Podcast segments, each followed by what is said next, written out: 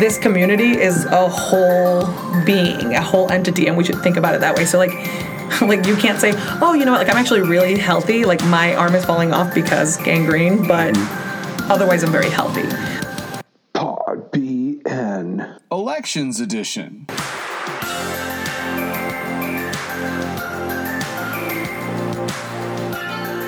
Here we go from the Play Normal Esports studio. This is Pod BN Election Edition. I'm Tyson, I'm Justin. and today we are talking to our council candidate, Jenn Carrillo, running for Ward 6 in Bloomington. We want to thank Little Beaver Brewery. Uh, they're our sponsors. That They're located right off uh, Veterans Parkway near the Big Gold's Gym. Be sure to check them out. They have a wide selection of beers and food now, so check them out. And Jenn, welcome to the podcast. Thanks for having me. Yeah, uh, uh, you're kind of a new face um, to many people in, in Bloomington, at least over the last six months or a year. So we, we, we appreciate you coming on. Thanks. So Jenn, let's start out. Just tell us a little bit about you. Uh, how long you've been in Bloomington, and uh, where were you? Where'd you grow up? Kind of give us a background a little bit. Yeah, sure. So um, I was born in Mexico City. Uh, I came to the United States with my family when I was 10 years old.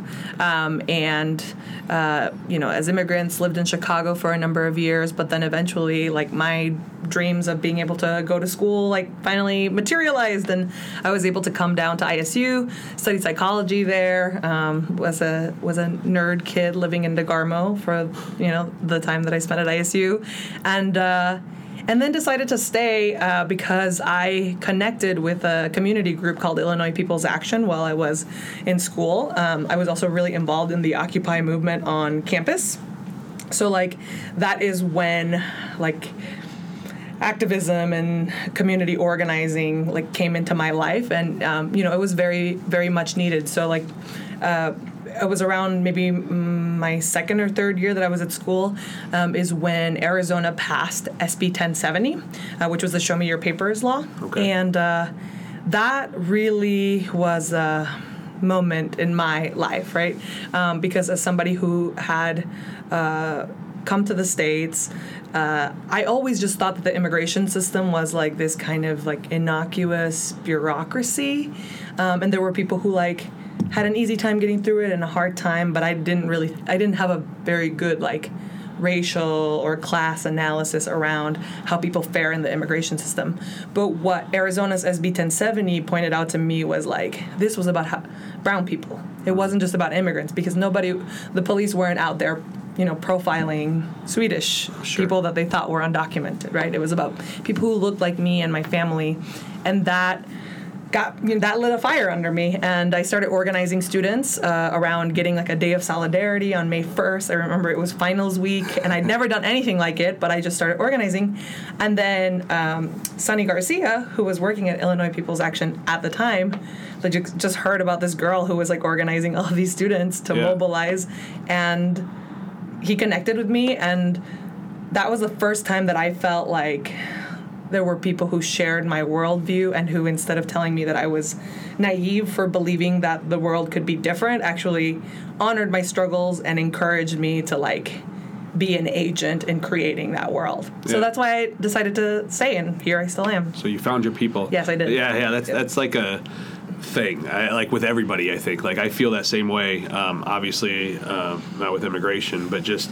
when you start getting those group of people around you that you're like, these people lift me up more than tear me down. Like th- that, Yeah, that's exactly, that's a powerful exactly. thing to Yeah. help motivate you. Yeah. So, so is that is that what got you interested in politics initially, or um, did you just think I'm just going to kind of go through ISU? I'm going to organize students while I'm here. I mean, where did the kind of thing flip for you where you're like maybe i can do more than that maybe there, there's another step beyond that Well, so you know, i i started engaging in community organizing after that. So I Oh, okay. became a leader for their uh, immigrant rights campaign. okay So like I started working with other people, some undocumented, some documented, but all immigrants in the community who wanted to advocate for fair immigration reform um, and also for driver's licenses for undocumented people in the state of Illinois. Uh, understanding that it was a big that was a big problem and a, a big reason that folks who had otherwise not committed any crime and who were just trying to live out their lives like were getting swept up into the immigration system so that was where i got my start eventually like i was kind of like that kid who like you know, like hung up, hung out at the office like long enough to, that they finally were like, okay, we'll give you a job. Yeah. Um, so then I start, I, I took on that role. So I was an immigrant rights organizer, and then kind of branched out to organize around a lot of other issues like environmental issues. Like I worked on municipal aggregation here locally, um, worked ar- uh, on a campaign around payday loans, um, and creating alternatives to payday lending in the community. Worked uh, on economic justice campaigns around the state budget, like all kinds of other things. And so, like my experience in organizing uh, kept growing, and it was great. Uh, and eventually, I also became very interested in like doing training, which is how I ended up at the YWCA Okay. um, as their mission impact director. Very cool. Yeah. So Illinois People's Action, um, I assume from the name that's a statewide organization. Mm-hmm. What's the mission of that organization? So the the mission of Illinois People's Action is like to build people power for uh, for issues that um, that matter, right? So economic, gender justice, racial justice issues. Um, so so it's uh, you know based out of like a the traditional community organizing model like that came out of like Chicago um, and uh, but but doing that actually like outside of Chicago which I think is what makes it you know really different. So they have like chapters throughout central Illinois. So I've spent time in like Champaign and Peoria and Decatur um, doing similar work. It's a faith-based organization. So that was another really cool experience is I got to work with people of all faith traditions, like who disagree on a lot of things, but like agree that the way that you live out your faith is by working for justice, and that's something that really, really spoke to me. And so there's a there's a um, like a political action side of it. Mm-hmm. Uh, is that the main focus, or is there like a uh, like a in religious terms like a ministry perspective of trying to um, like a charity perspective, or is the primary goal the, the political influence? No, so the yeah the primary goal, and like I would describe it less as like, I mean. Yeah, to some degree, it's political influence, but it's like educating issue, uh, doing issue education. So, for example, like if you've never taken out a payday loan, you're maybe like, what is that, right? But like, few people realize that you know these are places that are charging 400% interest, and how people get swept up into cycles of poverty, right? So like, part of what I would do there was like I would go to different congregations and do like educational Oh, pieces okay, around okay. that, or like immigration. Like a lot of congregations were interested in learning more about how was it that people ended up getting, you know, sucked up into Yeah. ICE and, and the for-profit detention system. So we did a lot of education, and then also hope that through that that we would have, you know, let's say like 200 active members that could speak to those issues. One of the principles and the things that I love most about working in that world is like it's not advocacy, right? So it's not like I, Jenn, was speaking on behalf of a whole bunch of other people. It's like mm-hmm. we were meeting people who had been affected by payday loans to tell their stories themselves and to like bring that forth to the folks who were legislating on those issues, right? Because nothing is as effective as like people telling their own stories and their own lived realities. Okay. Yeah, that, that's interesting because I mean, I uh, following your campaign, I, I've noticed the listening sessions you do, and I can see the ties and the similarities between that and, and what you're talking about. So, is that kind of where you got that idea to just let those people tell them tell their own stories? Yeah, yeah. I mean, to me, it's like I am running for office. I never thought that I would do it, but if I'm here doing it, like I want to be the type of politician that I wish that I had always had in my life. You know. Yeah. Um, and to me, somebody who's willing to like honor people's experiences like because i mean I, I appreciate that we have a lot of smart people on the city council but i don't appreciate that we discount people's lived experiences and we have to have like five studies about something before we like believe folks right so like Yeah. you know in terms of like the tensions within police and communities of color that was one thing where it's like yo, people have been talking about this for a really, really long time. You spend, you know, when when I moved to the West Side, it's like if I sit on my porch for two hours, I'm gonna watch like ten cop cars go by, right? That is my lived experience as a West Sider, and anybody who has been there for a minute will tell you that. But for whatever reason, we needed the validation of you know the Stevenson Center who did their study Right. before that was something that anybody would move on. And again, I don't want to like I'm not a part of the like anti-academic or like science isn't real movement, right?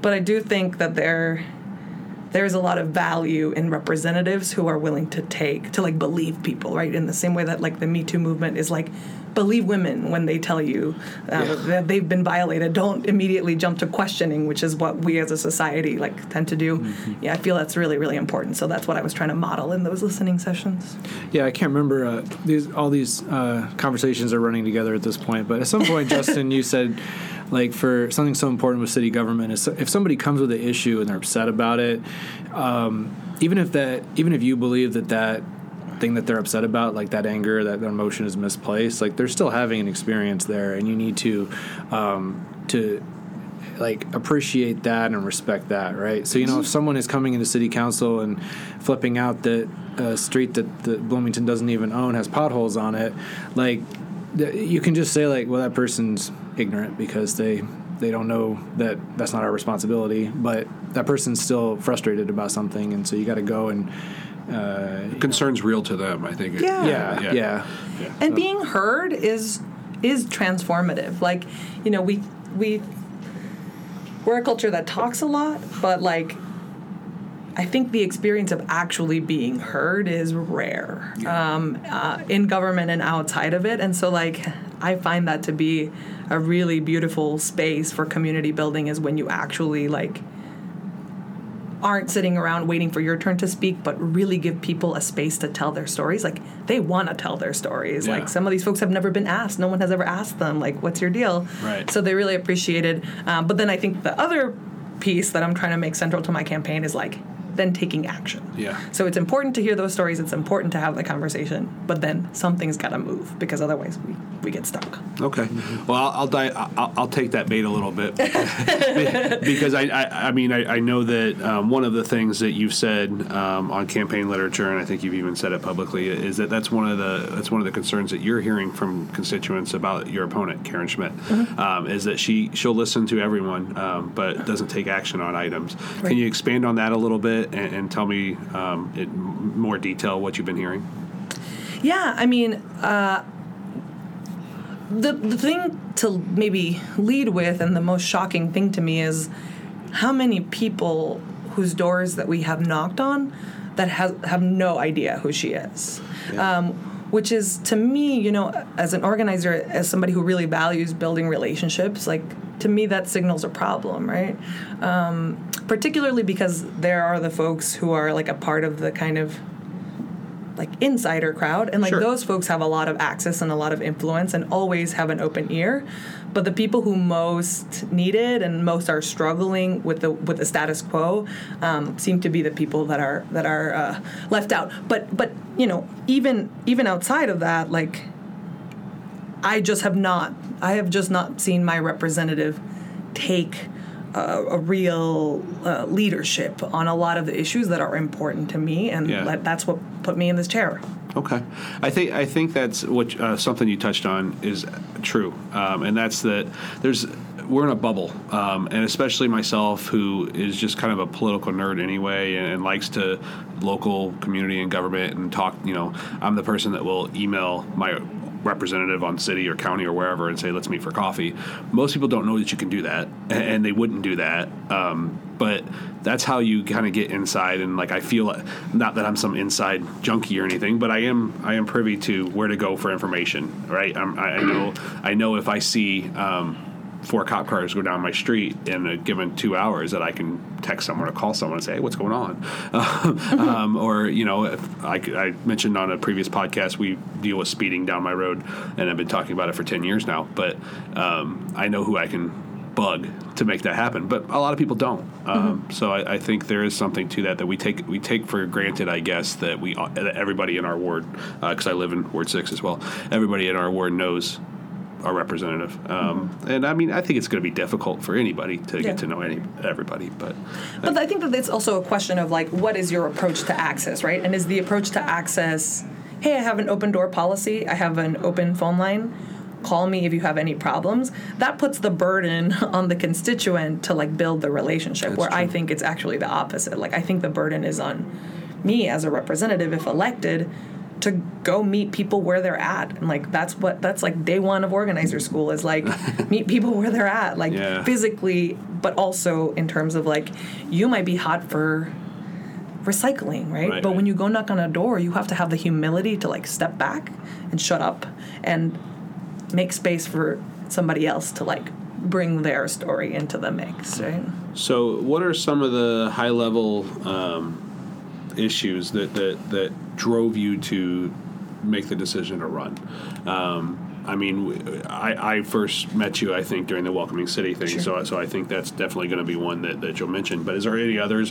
And then, what about the Welcoming City thing made you um, decide that you know what if if they're not going to do it, I'm going to do it, kind of thing? And I appreciate that attitude because that's very much how I think. But but yeah, kind of touch on some of the high level issues, and we can go a bit more in the weeds maybe in the second half. But Sure, yeah, and I mean, like I will, to some degree, defer to the to the second half because like I am of the mindset that like issues change.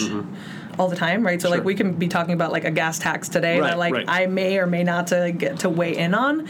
So like there wasn't really an issue that like drove me, but it, to me it's about values, right? It's like it I'm I'm I can be very like cold and logical, Mm-hmm. but I mean, if I'm being honest, like the thing that put me like in in this campaign was like feeling like my values aren't being like the values that are being lifted up and lived out at our at our at a municipal level. Like it irks me to hear people just like talk about like what a wonderful community this is, um, and at the same time the like the cognitive dissonance of like oh yeah this is a community where like white families are bringing home a, like an outrageously greater amount of income than like black families. It's a community in which like uh, people of color are much more likely to be like arrested searched by the police.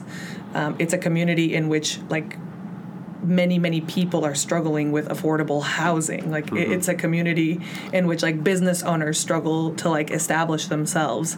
And so it's like that doesn't negate that we are a great pe- place to live like Sure. i wouldn't be here if it wasn't but i'm not hearing that reality like being honored and acknowledged and i'm not seeing people acting with urgency right like the folks that i'm in relationship with like that are don't have housing like and don't have access don't in their foreseeable future don't see themselves finding a place where they can live like that's an urgent issue for Yeah. them right and i just don't see anybody on the city council that's like that worried about it like i don't think they're losing sleep over it um, but i'm losing sleep over it and i want to bring that to that table and those are some giant. I mean, all very legitimate concerns. Um, but what can be done at the council level to help with that? What kind of policies, um, what kind of discussion needs to be had if you do win on April 2nd um, that will lead to solutions to some of those concerns?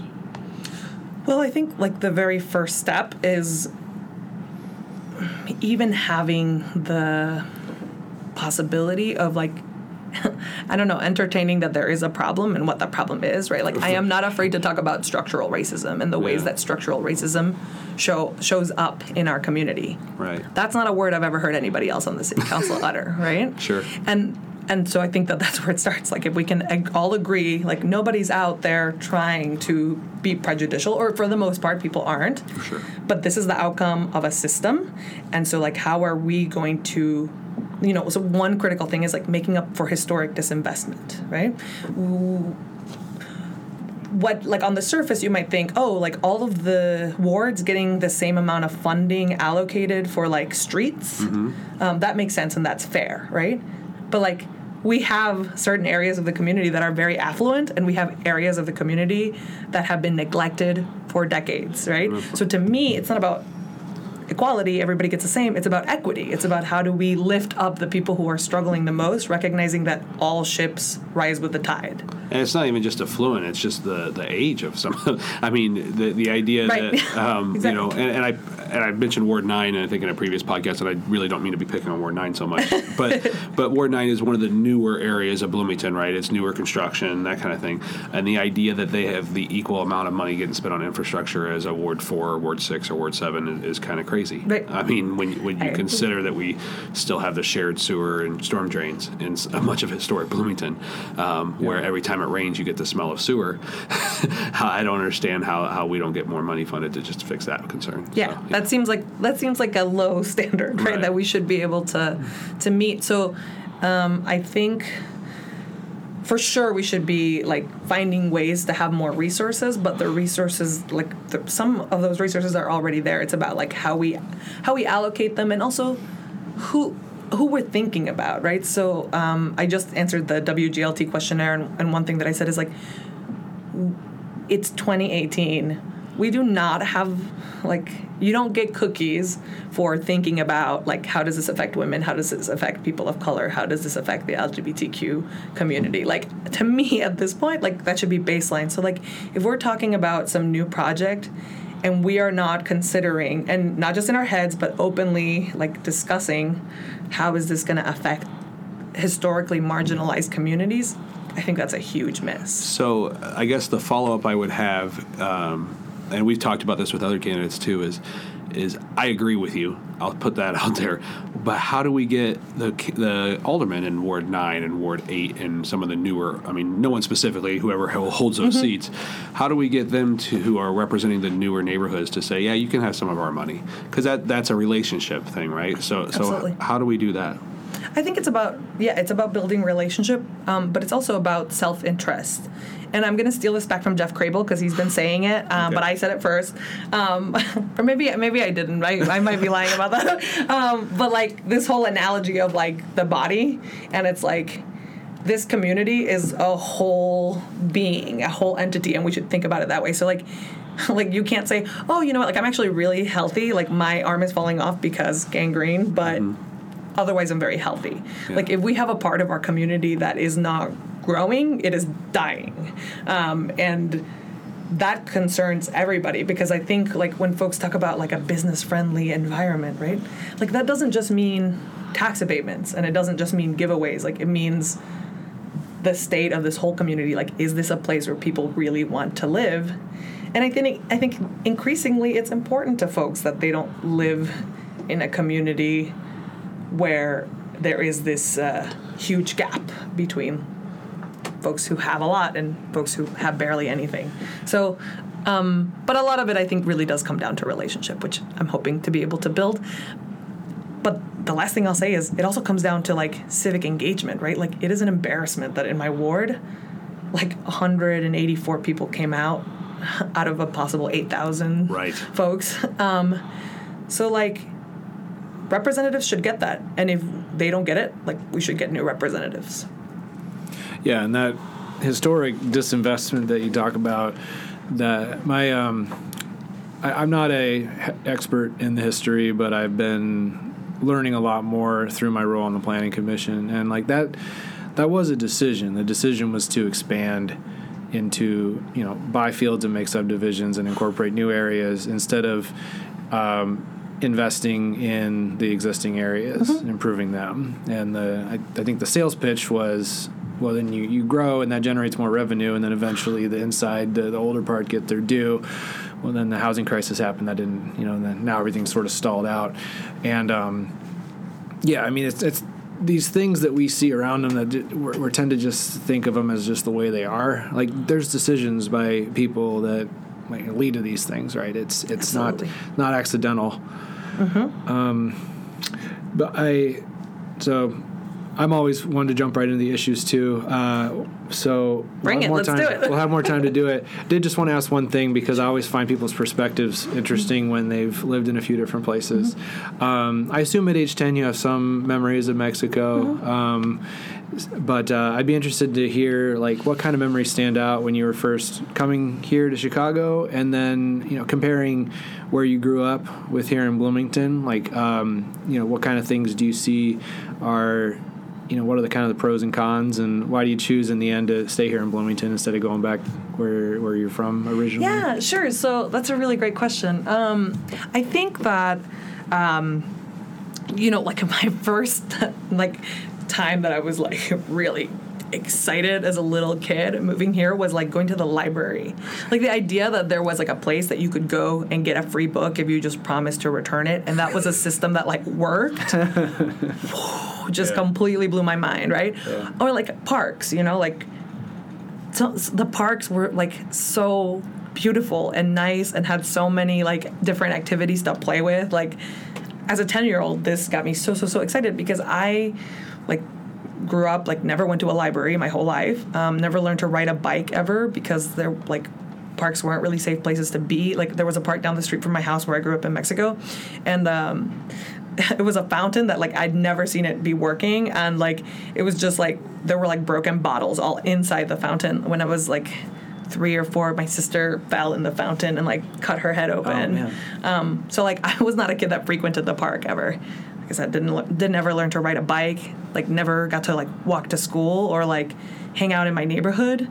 So it's just like it's like the little small things that you take for granted, you know, like that three three block walk to my elementary school, like when I was ten, here in the states, like that was precious. That was beautiful. Going to the park, going to the library, um, and those are all of the things that I also really appreciate about like this community. Um, my parents probably still like if I talk to them today, they'd be like, "Oh, you want to move back to Chicago?" And like, I don't because uh, while Chicago had all of these nice things, like we have a lot of those nice things, but we also have a sense of community in a very real way. Like people throw the word community around, but like it is meaningful that if somebody passes away in our community, if there's a shooting, if there's a like everybody knows it. Like we're all attuned to the same sort of like we're all in the same fishbowl. And that can be sometimes a bad thing because we you know, you have to continue to exist in the fishbowl. Um, but it feels it feels real. It feels like tangible community, and I, I really appreciate Yeah, that. yeah. We've said before with some other people. I'm wondering if you'd agree with this sentiment that it's like we're large enough to have real problems, but we're small enough where you feel like one person actually can make a difference and, and change it. You know, whereas if you're in, you're just in a small town, it's it's like you know your big problem is. You know whether how, how long the stoplight is at the you know the corner of the mm-hmm, 2 mm-hmm. roads. If you're in Chicago, the problems are just so massive that like how do you how does one person even do anything there? Absolutely. Um, so it's a it's a it's not something I, I think it's something that I've learned through talking to all the council candidates and really just like reflected on with that. yeah, looking at housing policy, I was looking at like San Francisco. I'm like, whoa, I don't even know how you begin to touch that. Yeah. Okay, but in Bloomington, it's like, yeah, we're big enough that we have a problem with affordable housing and with like homelessness. But I'm also like, how many homeless people could there possibly be? And holy crap, if we really put our minds to it, like we can figure this out. We could have this figured out Yeah. like that. When someone can also, someone like you can just decide, um, you know, you, you don't have a political background of, of running for any other office, and you can decide, hey, I'm, I'm passionate about this, and I think city council is the place to be. You don't have to have this huge political engine and like funding from, Right. you know, tens and thousands of dollars in order to do Absolutely. it. You can have ideas and volunteers and, and um, you know, a vision and see if that see if that works for people. Okay, we're coming up on the halfway point. So what we usually like to do here is uh, what we call a lightning round. I'm just going to say a word or two. You tell me the first thing that comes to your mind. It doesn't have to be a one-word answer, but try to keep it as short as possible. Um, and then if we want to expand on any of them, we can in the second half. So Okay, I'm an overthinker. This is going to be brutal. that's all right. Do the best you can. All right, you ready? Yeah. First one is Mayor Renner, Um, Uncle Terry. TIF district. Uh, Is that a word? Can that count as a That- word? that- Okay. that of is a word. Um, Miller Park, Um, awesome. uh, Grossinger Arena. I'm not even giving you words. That's right. Uh, O'Neill Pool, Uh, needed. uh, Bloomington Library, Need it. and downtown Bloomington. Needed. Uh, I, I, maybe like uh, growth. I don't know. Yeah. We we could talk more about Okay, that. So cool. we'll take a quick break and hear from our sponsors, and we'll be back with Jenn Carrillo, uh, Alderman for or candidate for Alderman for Ward Six.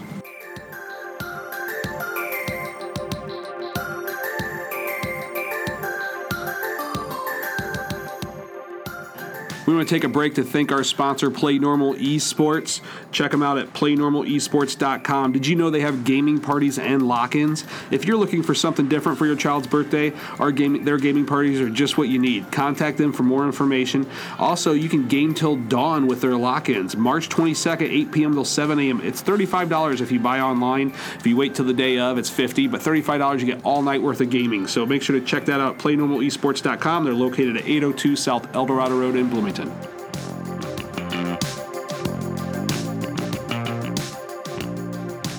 All right, we are back with Jenn, candidate for Ward 6.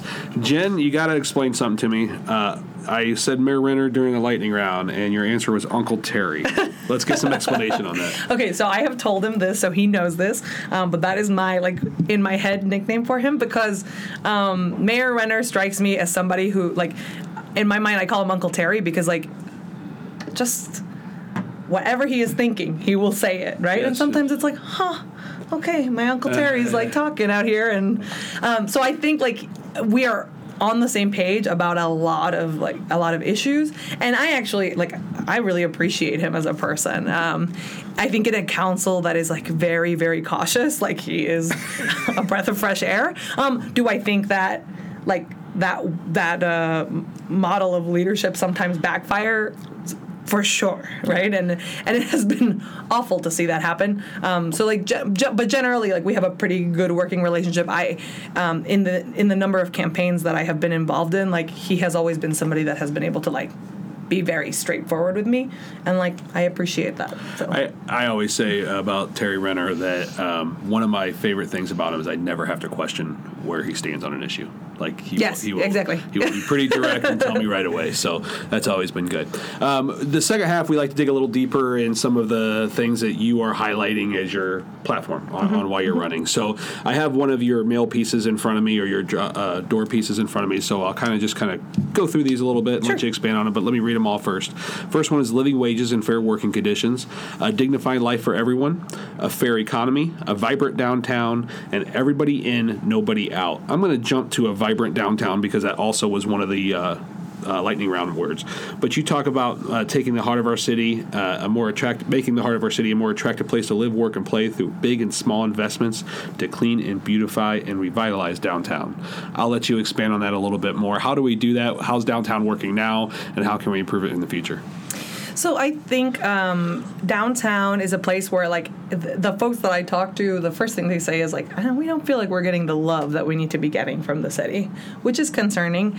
Um, and and when I talk about investments, big and small, like I, you know, so I know that you were on the downtown task force. Right. Um, I really like the recommendations that came out of that task force. Thank you. Um, but I haven't seen the move. I don't know what your assessment would be, um, but a lot of those feel like very small investments and like things that like if somebody just wanted to get them done, we could have them done already. So like when I talk about small investments, like there's some really low hanging fruit that we can be uh, partnering with businesses and like folks who just like have the the will. And that is the very cool thing about downtown is there's so many people who want to work to make it better. So, what are some examples of those small, the smaller changes that you think we could get done quickly? I think the, you know, the plant receptacles. I don't know what. planters or Yeah, the planters. Yeah, um, I think the, the lighting is something that we could work on. Just working on more aggressive like garbage removal and snow removal. Um, I talked. Uh, I think maybe it was Doug DeLong who. who was like very so he's the one who has the elephant on Yeah. the side of the building and he's like a great artist and like we were just like kicking it and we were like wouldn't it be great if we like cleaned up the alleys and like painted our artwork in the alleys and wouldn't that be such a memorable downtown and like people would volunteer to do that stuff and Right. like could add so much character and like that's not even something the city would have to spend so much money on but would make it so much more interesting. Shutting off like jefferson street um, and testing that theory about like what if we made that a, a walkway? I have so many people who tell me you know what? I take my kids all the way to normal to hang out at that circle just because like the kids want like the water feature whatever it doesn't feel to me like like we are doing enough exploration and just like let's just you know throw things at the wall and see what sticks. So, speaking specific Mm-hmm. task force report, um, which I'll try not to be on my soapbox too long, but but I think a lot of the um, conversation got swallowed by the whole library Catalyst, Market yeah. Mm-hmm. Street Catalyst project thing, um, which was one relatively small piece of that report. Um, I mean, it of course got all the media attention Sure. Mm-hmm. because we talked about a lot of money and a lot of things going on with it. Uh, but you're right; most of the project had to do with parking, uh, beautification, public art, those types of things. why don't you think those things are getting done? Because they are small. I mean, wh- whether it's you know your opponent or the mayor or uh, the the staff at the city, there doesn't seem like anyone on that page is at least championing that effort. Um, so why is that? Was it is it a funding thing? Do you have any insight at all? no, I thought you. I thought you would tell No, me. Um, no, I'm sorry. no, yeah, I don't know. I just don't think it's anybody's priority. Like it's what Yeah. um, Tyson was talking about. Is about choices and what we prioritize, and I'm just like not seeing anybody championing that. I think Amelia Buragas has taken a lot of leadership on the issue, but that's only half of downtown. The other Yeah. half is represented by my opponent, and um, while I think that there is some good stuff that's happening. Mm-hmm. It just doesn't. It doesn't feel like we're pursuing it aggressively. I, all. yeah, I, I, I mean, I, I have a business downtown, and I'm down there every single day, um, even on weekends, and I absolutely love downtown. And there is there is a lot we to we can do, and it just frustrates me. You took, mentioned Jefferson Street. Um, it, it was supposed to be brick. Uh, like we were supposed to redo that with some brick, and we're repaving it, and, and we did repave it, and just things like that frustrate me. Um, it's like this this was a great opportunity to make that community spot. Um, even if it didn't close it down, we could have made it a more shared space, uh, made it more identifiable with brick, be able to put you know the farmers market and other uh, you know summer concerts that kind of stuff there, and, and we chose not to, so that was disappointing. Yeah, and in, the, in watching that vote go down, it was like people were afraid about how, about how much money we were going to spend on it. Um, but we also closed out the year with a budget surplus, right? Yeah. So again, it's it's about choices. It's about what we prioritize and what we think is important. And I'm not saying that that's where that money should have gone. Sure, yeah. But I am saying that if there is a will, like we can find a way to fund the things that we think are important. my last point point. i mean i could talk about downtown forever but my last my last point is i think there's also a misconception for people that don't visit downtowns uh, or don't visit our downtown there's been so many candidates aldermen mayors um, talking about downtown bloomington for so long in different races that i think there's a perception that we have spent a lot of money downtown. Mm-hmm. I think i think so when i think a candidate comes around and be like i want to revitalize downtown i want to do this you have people that don't visit downtown and, and, and but hear that for the last you know 10 cycles going well we've already spent all this money and it's not helping but we haven't spent anything. And i mm-hmm. think that's important to, for people to know that it's been a lot of talk and, and no no money has been spent downtown. I shouldn't say no. Very little money Yes. has been spent downtown um, to do some of these things that are in the FAR plan or the comp plan or, or the downtown task force report um, Well, instead thinking that things are in the works or happening like a, a downtown hotel, like there isn't. I remember when um, two years ago, excuse me, two years ago during the mayoral race, that was the thing. Like, if you elect Tari Renner, then there's going to be a hotel downtown. There, there, it's been two years. There's absolutely no nothing down there, but there's a lot of misperception about what's happening. But it's so easy. Like, look at the. Um, it's not in downtown, but. Uh, the underpass under Washington Street over by Green Top Grocery, that beautiful mural in there.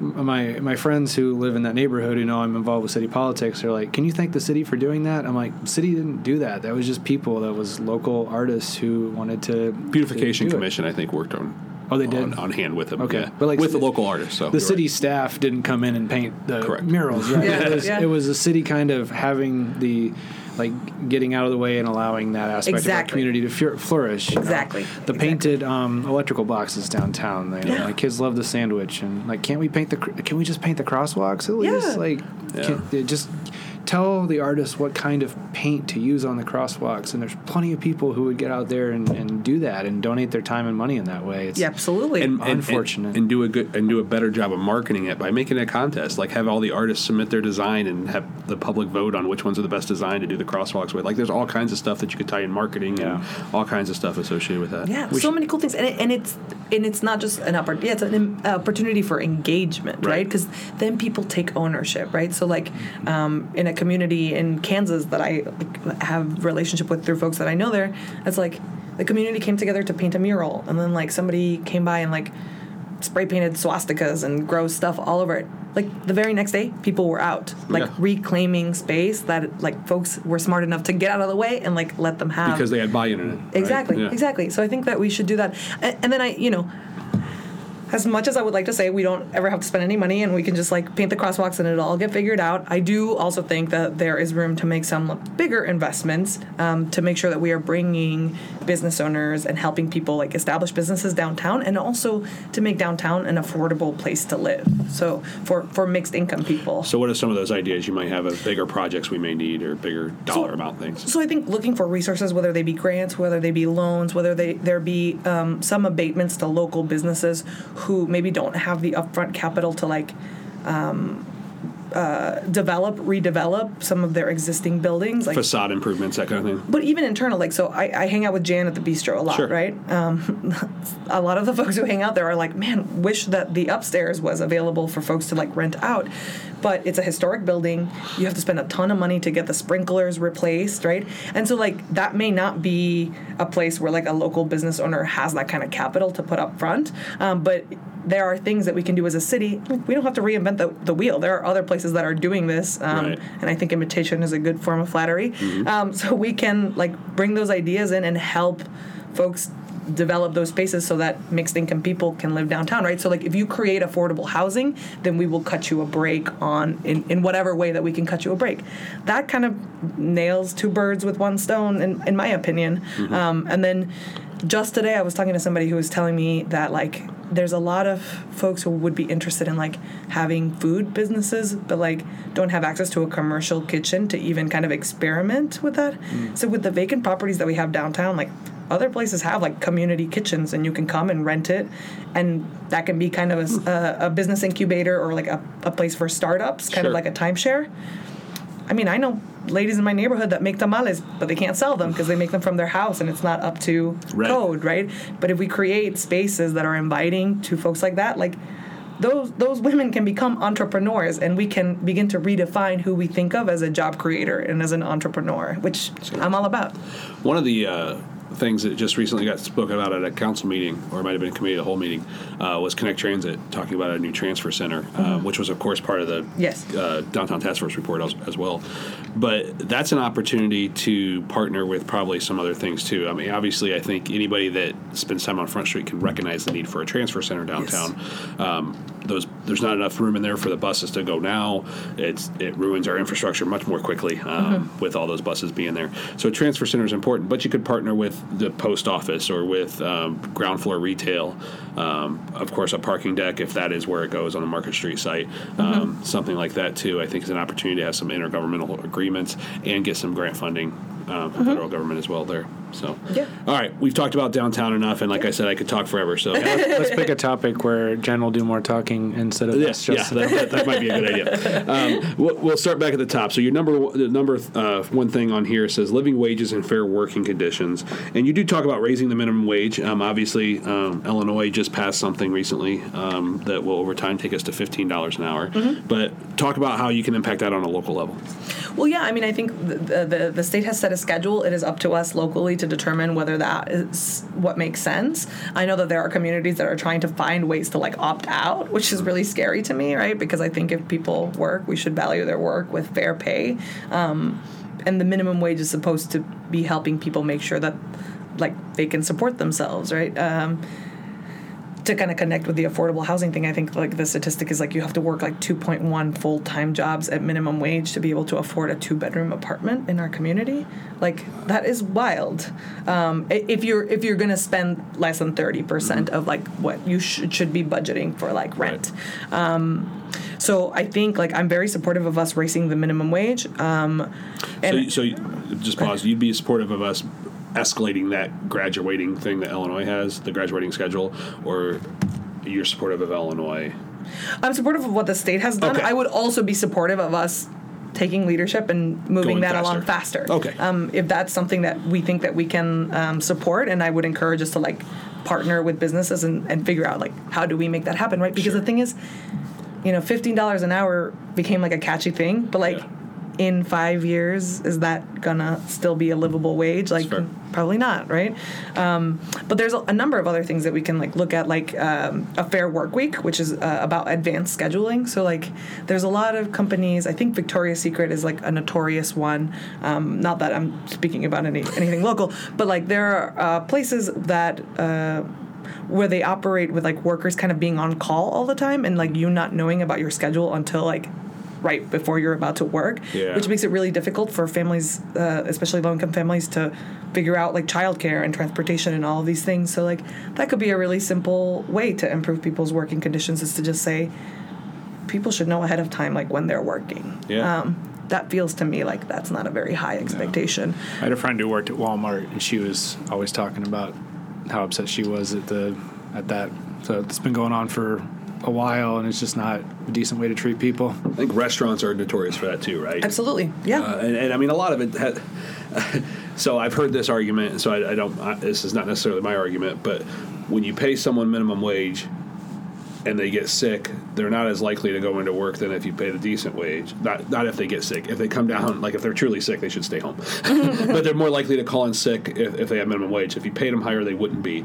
But then when they call in sick, then that's when the on call stuff happens, and you got to make so it like by just adjusting the minimum wage and a fair work week, you can like solve so many like four or five problems all Exactly, at once. exactly. Um, and like aga- again, that's not my argument. That's just a, a, something I've read, but Yeah. it makes sense on the surface at least. So yeah. and then I think you know doing whatever we can to support our local unions. Um, you know, one thing that I'm concerned about is the uh, project labor agreements and Right. making sure that those are a part of um, any taxpayer-funded project that the city takes on. I can you explain those real quick, just briefly to people that may not know what it? Sure. Yeah. Like so, it, it's basically uh, an agreement between the developer and you know the trades and labor and you know uh, folks who are going to be working on the project around prevailing wage. So like it's basically them coming to an agreement about like what is a fair, what are the fair working conditions, what is the fair wage for that work, um, and to me, if you, if we're going to be spending taxpayer dollars, like those taxpayer dollars have to result in direct benefits to our local workers, and to me that looks like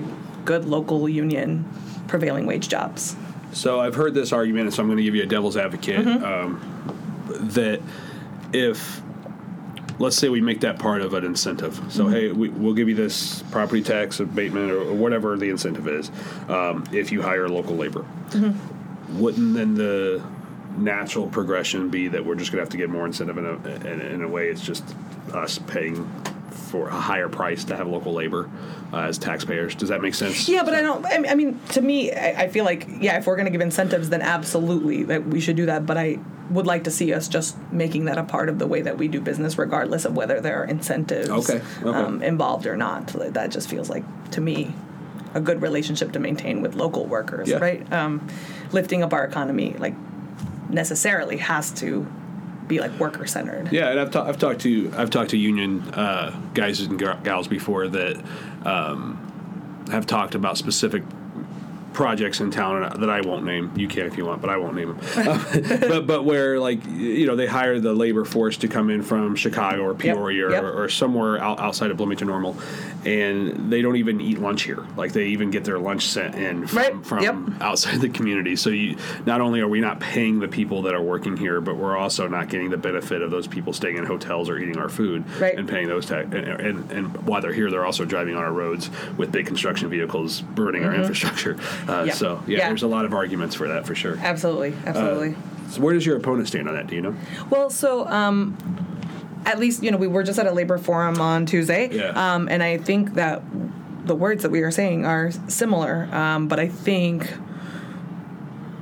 you know wh- where I kind of get hung up is you know uh, now hearing my opponent talk about you know how she is supportive of project labor agreements, but then like looking back at a you know you have been in power for 20 years and you know what have you done in those 20 years to advance that right? It's not like you know I'm new. I have not had a seat at the table, Right. um, so I can say hey here's this idea that I have and I want to bring it to the city council.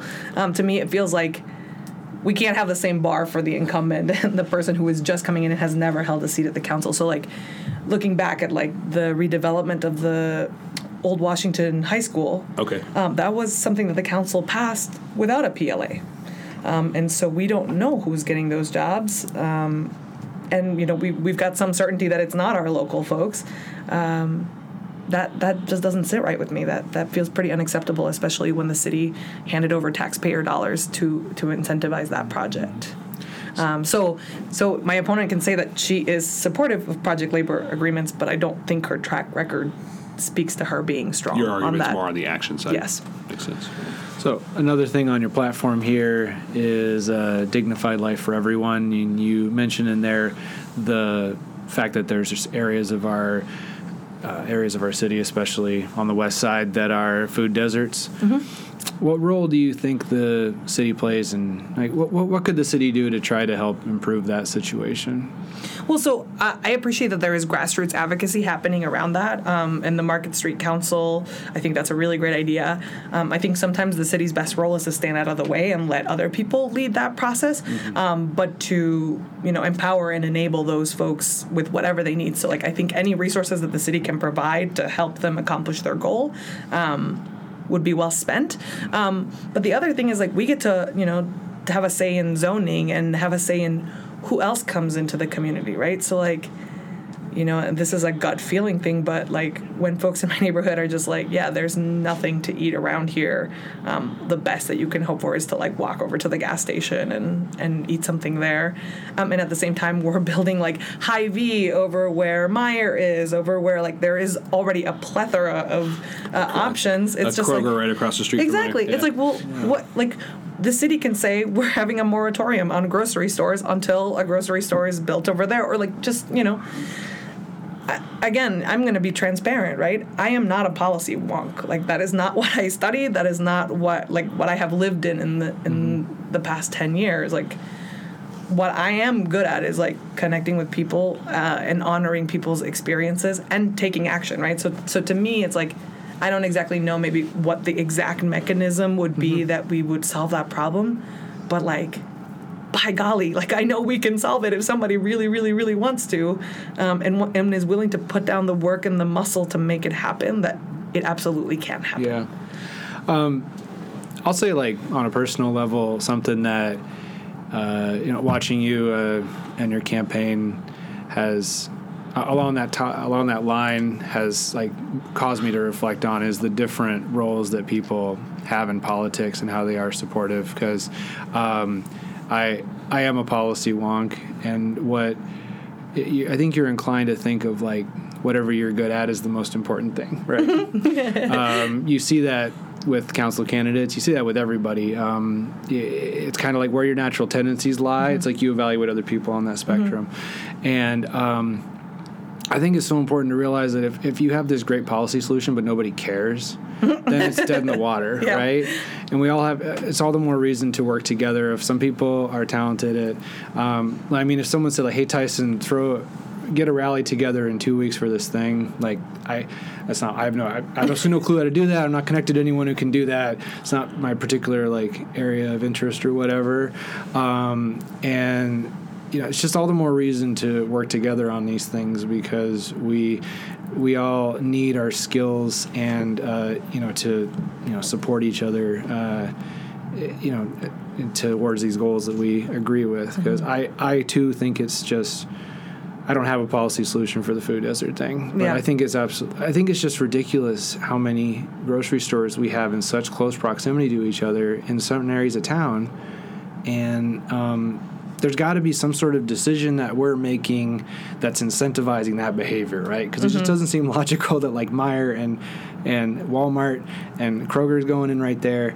It's like who all superstores, like all these, Yeah. not just like small grocery stores. we can't get some kind of store that's over stores that you can get your Washington taxes done on your Street there? bananas at the same time. So, um, so yeah, I mean, so let's try to put our heads together on that. I guess is what I'm saying. and I love that. I mean, that that is the thing is, uh, I I will be the first person to say like, hey, like, I don't need to be the smartest person in the room. I just need to be willing to build relationship with other folks who can like help me um, figure out the questions to ask and the answers that we need. So that's you know that's why the listening sessions like And- everything is better through the collective. I, it doesn't need to be me, right? Like I see myself very much as like somebody who is holding space for all of us to be represented uh, on the Bloomington City Council. So ultimately, like whether I know the exact answer to every single question, like I'm not sweating that because I know that like that I'm connected to a community that is brilliant and vibrant and can figure out the solutions to all of the problems that we face. and, and some people have those answers, but they don't know it because no one's asking the right questions.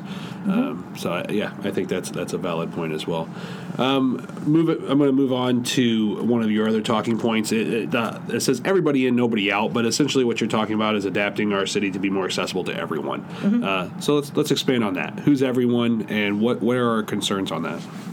Yeah, so I mean, um, you all know by by some of the issues that I've already touched on, like um, the way that s- certain communities are policed in in Bloomington Normal um, is of great concern to me because I think that that as somebody who has worked with folks who have um, come back out of prison um, and who ha- or who have been incarcerated, even just in jail, it is wild like how quickly your life spins out of control. But like you know even spreading out further like being poor is hard. Yeah. right? Like it is expensive to be poor right and it connects to all of these issues that i've been talking about right? So like if you are poor if you don't have transportation to get over to one of the grocery stores like you're gonna have to go to the gas station. And you're gonna have to pay way more money for the same thing right?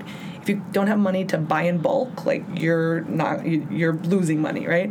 Um, that means also like if transportation is so so like you might miss a day of work which puts you deeper in the hole right? You might resort to a payday loan which puts you even deeper in the hole. Um, you're not connected to your older person, so you uh, don't have a way to like ask for help if you're about to like lose your housing. So like all of those things like compound on one another to make life really, really, really difficult, particularly for the folks in our community that aren't doing well. And to me, the measure of a great community is how those folks are doing, not how like the best paid person in Bloomington is doing. Um, and the median is is a good barometer, but to me, that's what really speaks to who we are as a community.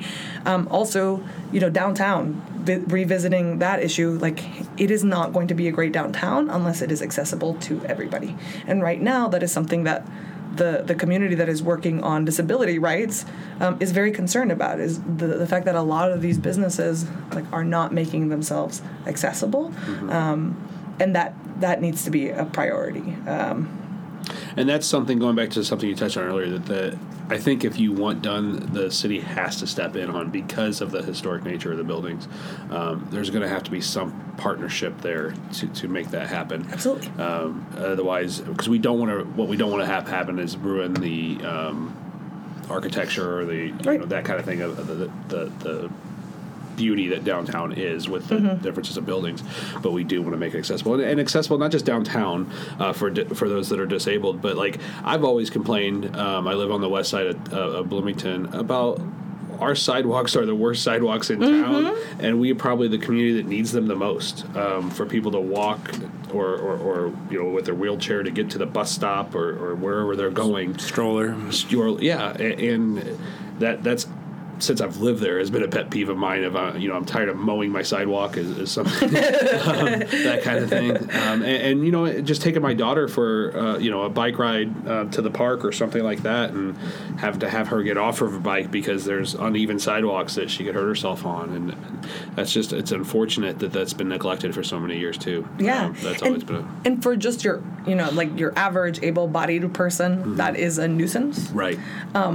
For a person who is blind, for a person who has a, a, a physical disability, like that is the difference between you feeling a part of this community and not. And like, you know, so I want to like challenge everybody who's listening, like just when you go out next time that you're downtown or that you're like out in public in Bloomington, like look around and see if you see any folks with disabilities, with visible disabilities around Yeah. you, right? If you don't, like that's a problem. That mm-hmm. means like the, the the space that you're standing in is not welcoming, right? Likewise, downtown in terms of like people of color. I mean, like that's a real thing. I don't know if other folks notice, but that's definitely something I notice when I'm downtown. Not a lot of people of color hanging out there, so it's like sometimes the answer is what it, it is in what isn't there and not what is there right so like there are definitely just a lot of things that we can be doing to bring people more and give them ownership over the over the community going back to the sidewalks real quick. Sorry, I get, stu- I get stuck on the thing. Um, but like, I, it, it irks me a little bit um, because every time I bring up the sidewalk issue, um, and this is not in front of my house, but it's around my neighborhood. The an- the city's answer is the 50-50 program, where the resident pays fifty percent of the cost to redo their sidewalk in front of their house, and the city will pay the other fifty percent.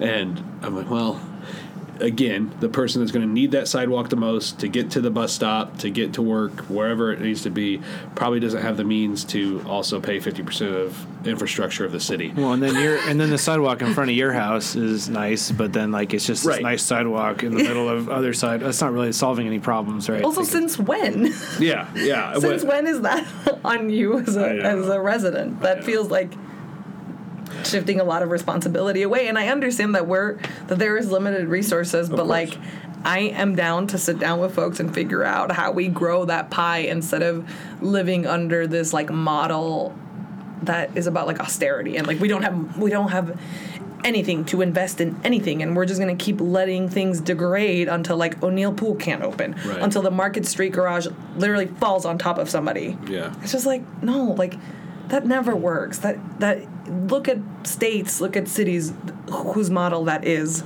and those are not the places that are thriving. One thing I'd like to get your opinion on um, is uh, since we're talking about all my pet peeves today. Sorry, it- Justin. No, it's all right. do you want me to leave the room? the uh, the code enforcement in general for the city of Bloomington has always been a frustration of mine, um, and and it seems particularly um, disproportional to my neighborhood on the west side as well. Uh, if you see. Um, abandoned stuff um, or um, I don't know what I'm trying to think of some good examples, but like uh, abandoned houses or houses that have have left or um, old cars sitting in front of uh, a house, things like that.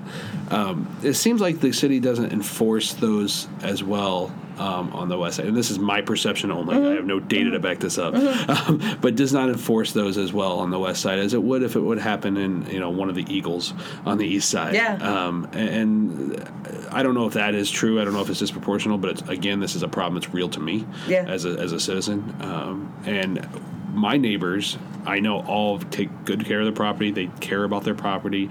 Uh, but when we have to drive by some of these places on the way to get to our house, or, or again take our kids for walks, and we have to walk by these things, um, you know, people not the, the people that don't mow their yard for six months of the year, um, those type of things. I just wish I, I don't know. I think there's a real problem, a real concern with code enforcement in Bloomington, and I wanted to see what your what your thoughts are with were on that. Yeah, that's my sense too. And I mean, like I said, uh, not to be melodramatic, but sometimes uh, those are those become life or death issues, right? So there, um, there have been a number of fires, and I don't remember exactly whether like one of those places was in the ward or right around there. Yeah.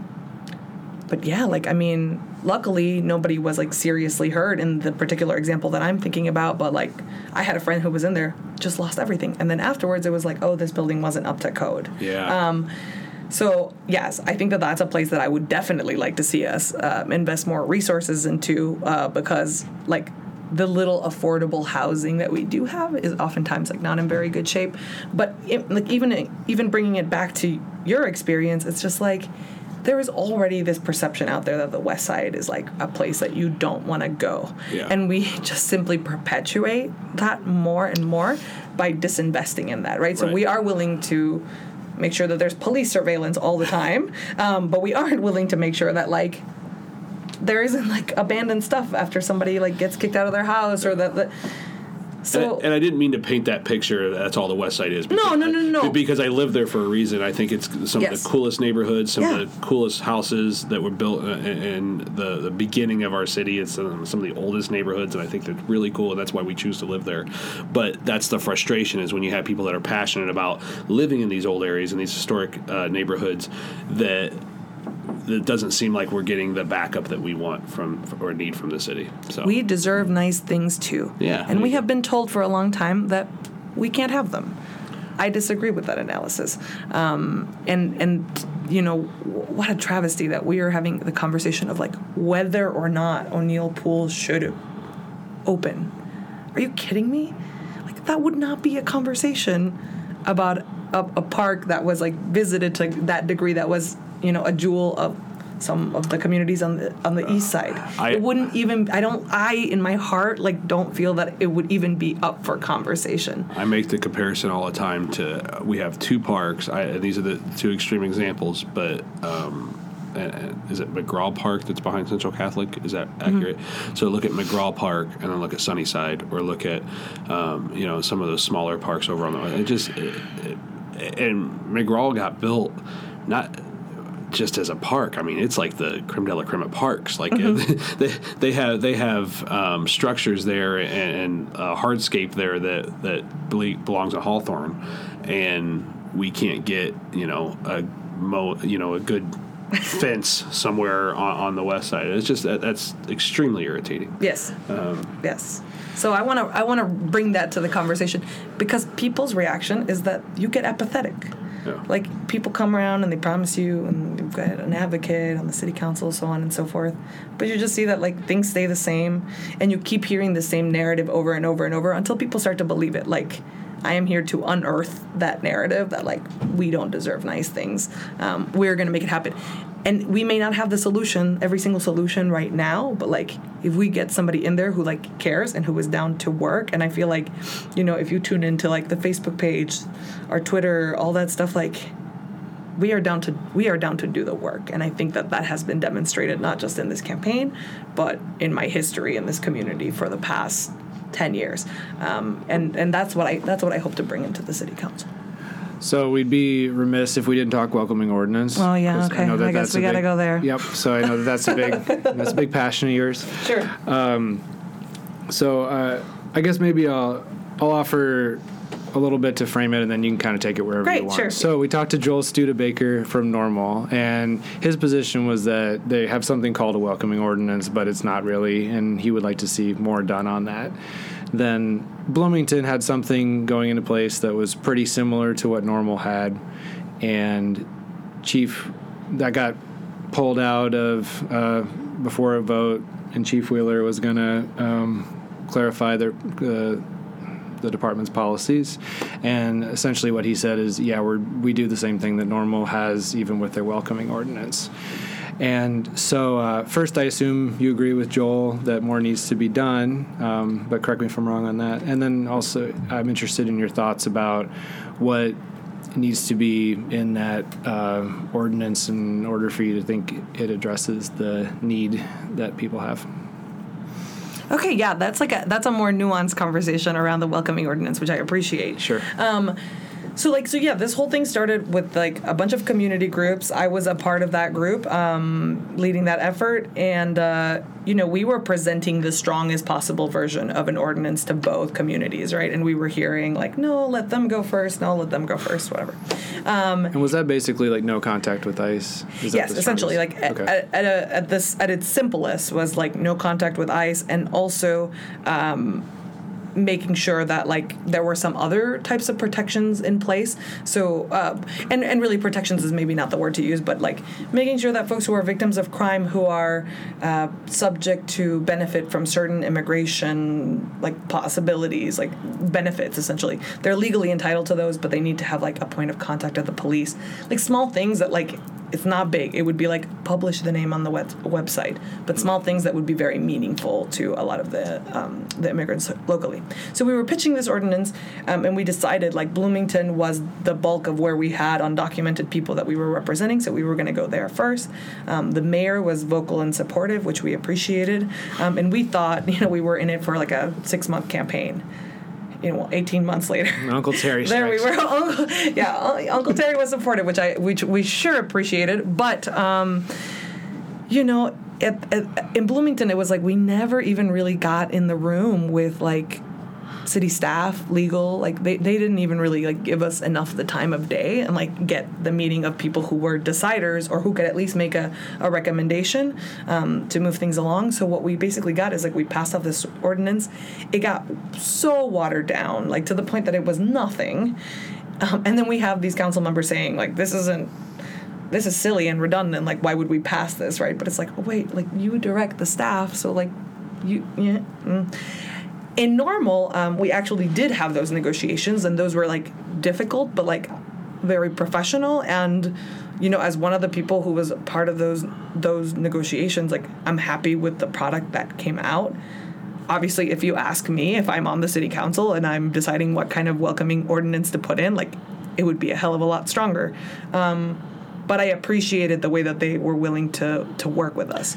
Okay, I'll, pause because I think that's that's something important to point out there that you weren't happy with the outcome. You wish it was stronger. Yeah. Um, but you appreciated the process so much that it was something that I mean, uh, this is oversaid, but like in a good um, Compromise. compromise, both sides walk away a little unhappy, Mm-hmm. right?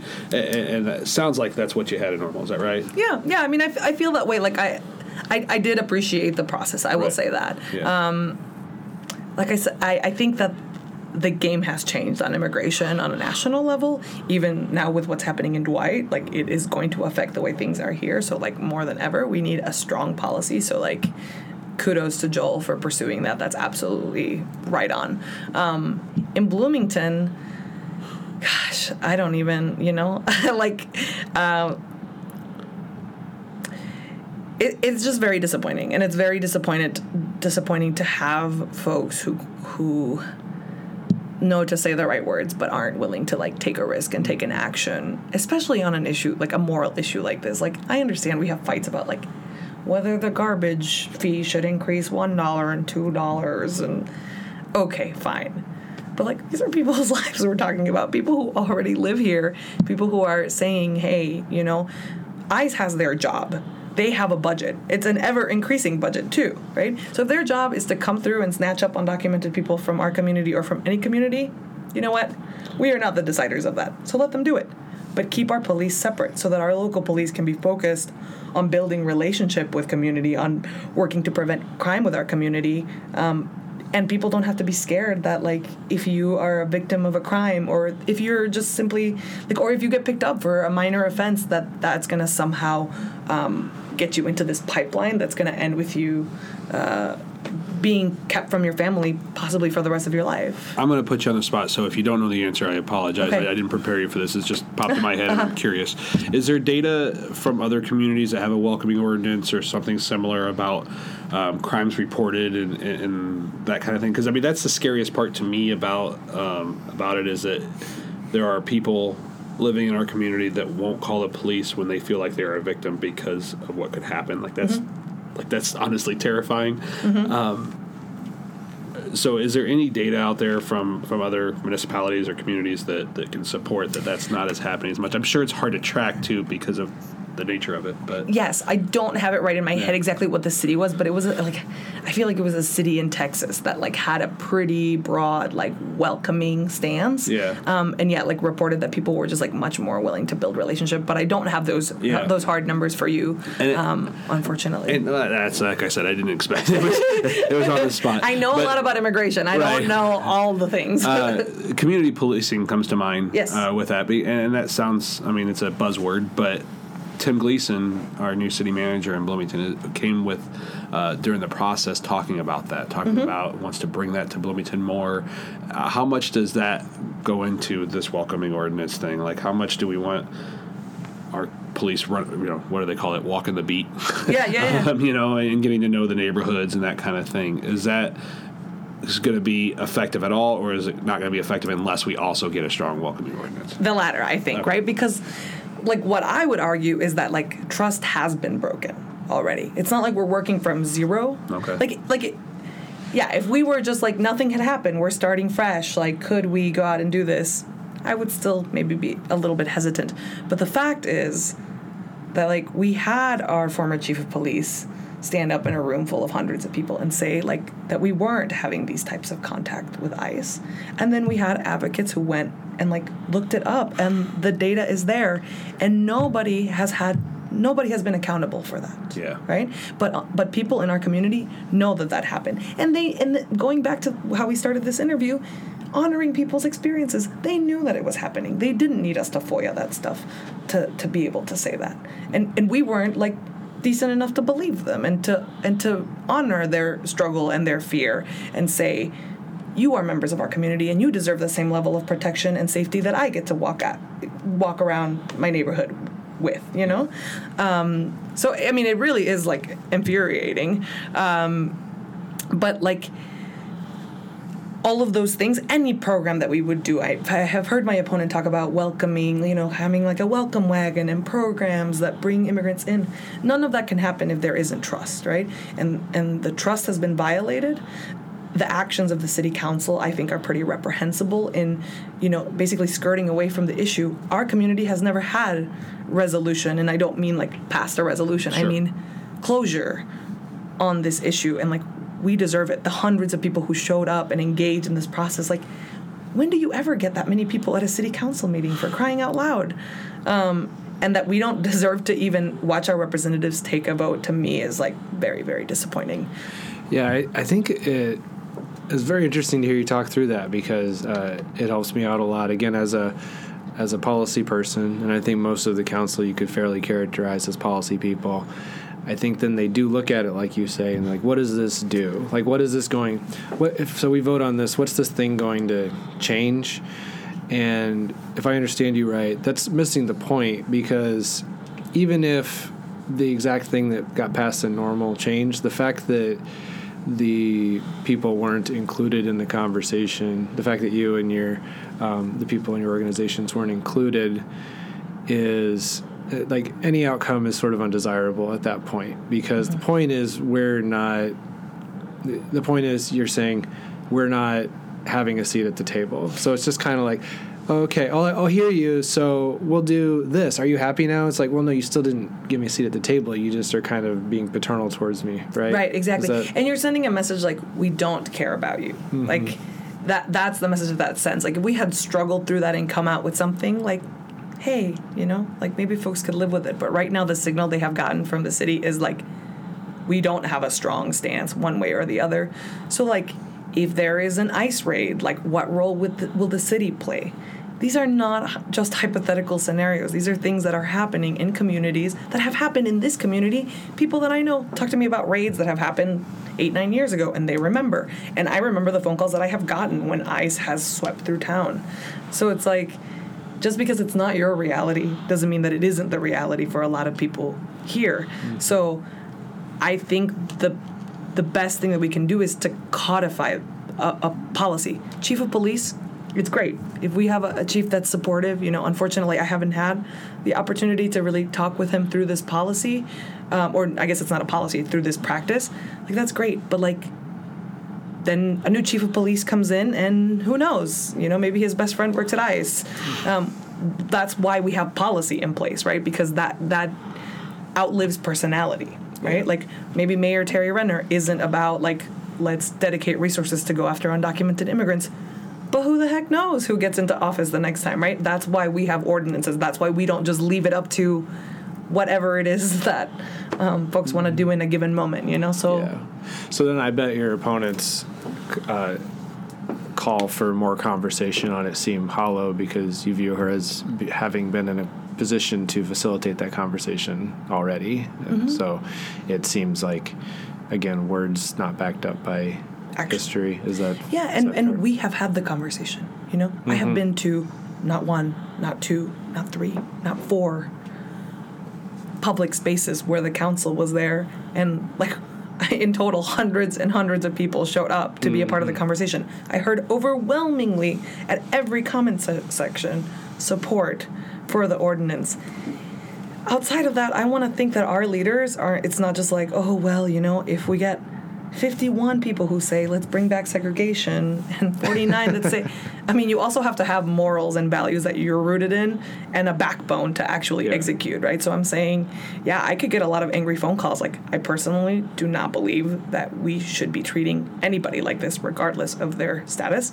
I believe that it's the least that we can do as a city to people who contribute so much um, who watch our kids cook our food, who are our doctors and our nurses and our teachers. It's the least that we can do. So I mean, I I might get angry phone calls, but that's that's that lies at the core of my values, and that's not something that I'm willing to bend. Yeah. So I'm disappointed that our city council didn't take a strong stance because it feels like if ever there was an issue um, that that is connected to humanity and morality, like that was one. Yeah. Okay. Thanks. Uh, do you have another question? I had a question to lead us into wrapping it up. Yeah, Okay. you guys wanted to talk about the welcoming city No, that's ordinance. fine. I had, I had, you I- want to watch me get in my bag? No, it's Here we fine. are. I just I just had one more thing that I, I that I wanted to chat with you about while you were here, um, because I always, I mean, this is just such a good example of when you see when you see people in the media or even like social media, it it, it just is no substitute for actually being able to like have a conversation with somebody to clarify like where they're coming from. So. Um, so I, another thing, the last thing I wanted to ask you about was uh, your slogan, um, "When we fight, we win," and so I, th- I think. Uh, let me tell you how I, I could feel like one could interpret that. and you can tell me Yeah. why. You can tell me where I'm missing the mark. So, um, like I strongly value cooperation over conflict, and you've talked about cooperation over conflict as well too. And so, if you have a slogan about you know only winning when you fight with people, does that indicate that that is like a place where you will go to readily and when you have a disagreement with someone that you you want to have conflict with them? Is that? I'll ask a see what I'm follow up, but? I, I didn't know you were going there. But I'll ask this, Speak- but uh, because I, one of the biggest um, comments I hear on people that that are are, are leery of voting for you is that they fear you're going to be too divisive, which. My natural reaction is maybe we need a little bit of that, but but um, that is that is again going back. Those are people's legitimate fears. They're like, you know, I I understand that, but you know, maybe she's going to be too divisive on there, and, and so that goes back to Tyson's question about the slogan. Mm-hmm. Okay, cool. So let me break that down Yeah. into a couple of different little Yeah, pieces. we, we Yeah. can. So, so one is like, to me, fight, and I don't know actually which came first, the English or the Spanish, but in Spanish it's cuando luchamos, ganamos. And luchamos has a slightly different meaning, right? Because luchamos means to like struggle through something or struggle for something, right? Okay. So when I talk about like fight, it's like, you know, we're fighting for freedom, we're fighting for justice, we're fighting, you know, it's not about like when we when we are in conflict. That said, I am not afraid of having conflict because I, mm-hmm. I think that that like that the problem is that those con- that conflict exists, that hypocrisy exists, that dissonance already exists in our community.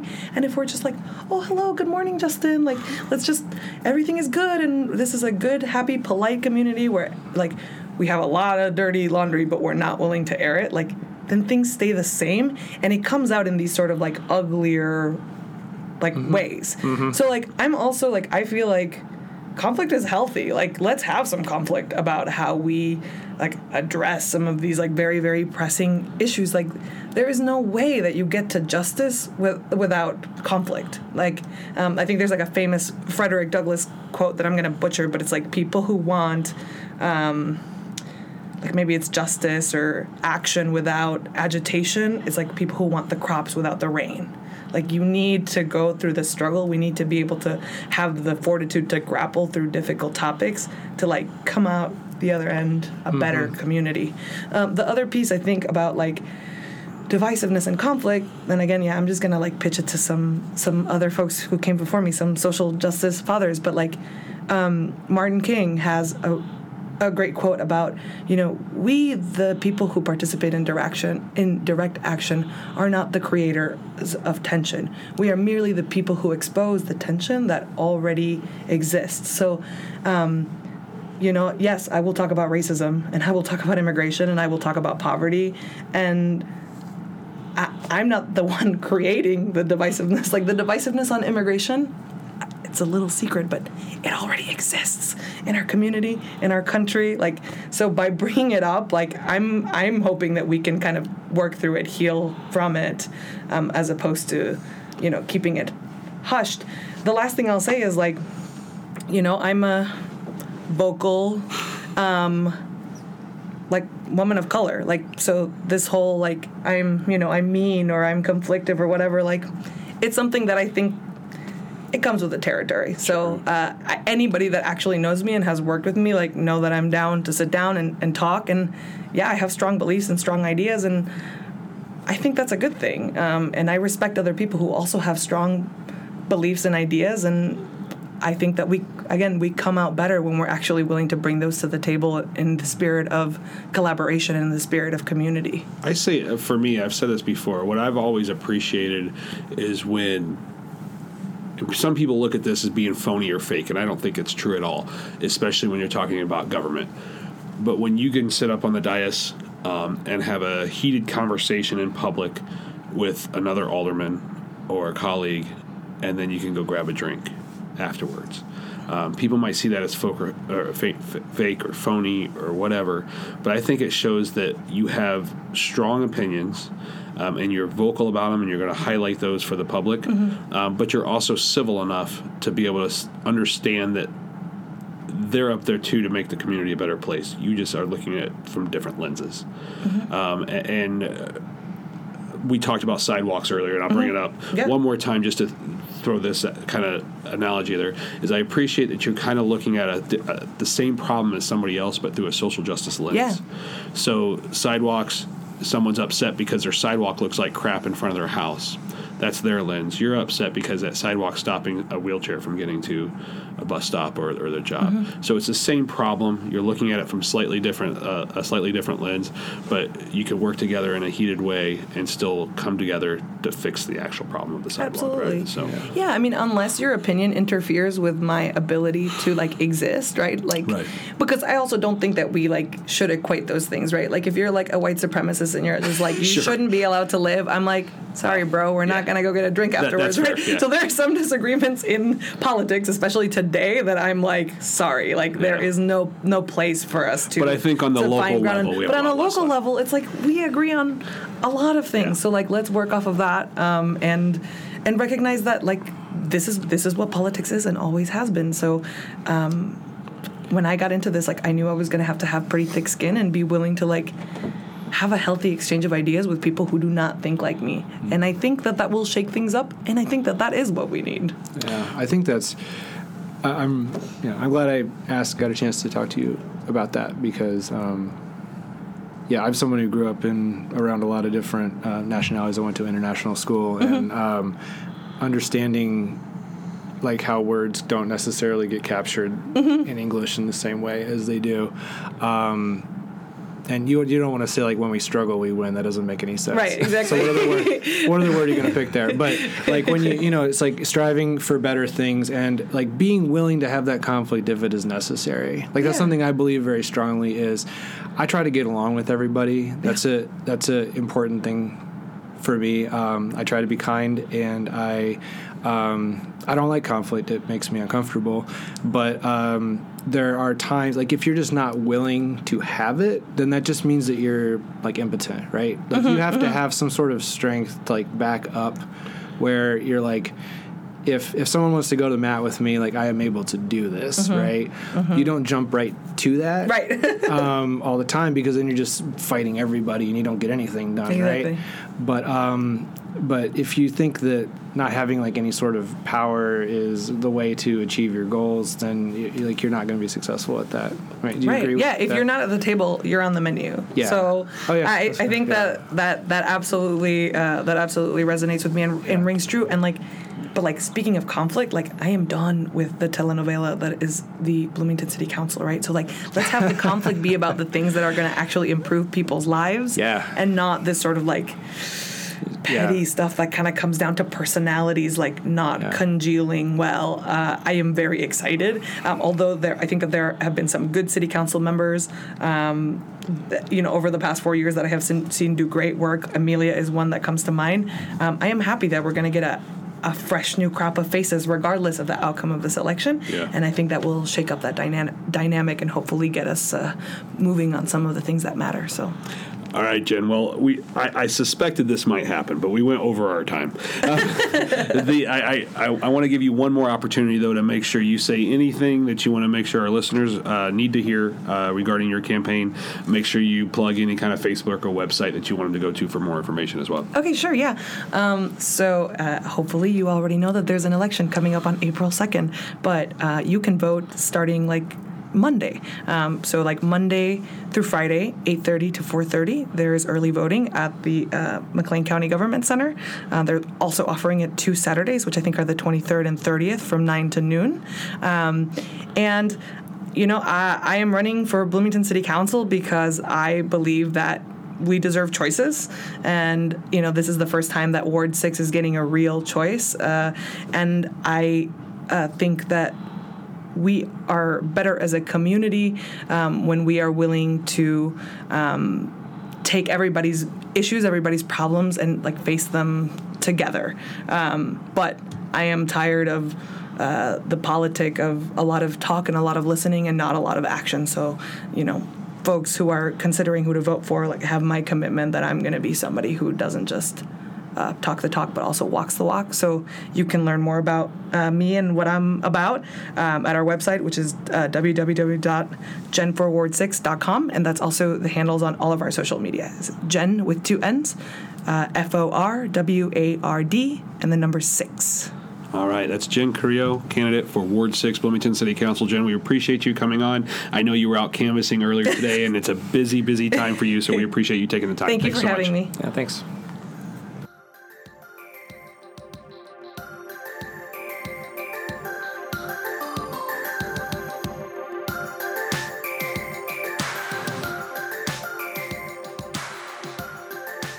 Want to make sure we thank our sponsors one more time. It's Play Normal Esports. That's where we record these each and every time, so we sincerely appreciate them. Uh, they're clo- located at 802 South El Dorado Road in Bloomington. Uh, you can find out more at playnormalesports.com. We also want to thank Little Beaver Brewery. They are located um, right by the Big Gold's Gym. If you go to the Big Gold's Gym and look across the street, you'll see them. They have delicious stouts and porters and cream ales and all kinds of stuff. They are also serving food now, so it's a great place for a happy hour to enjoy a few cocktails. Make sure that you vote. Early voting is now. You can go to the government center and vote depending on where you live. It's all in the same building though, so they'll direct you. And if you can't get there early, make sure you vote on April 2nd. Um, your vote matters.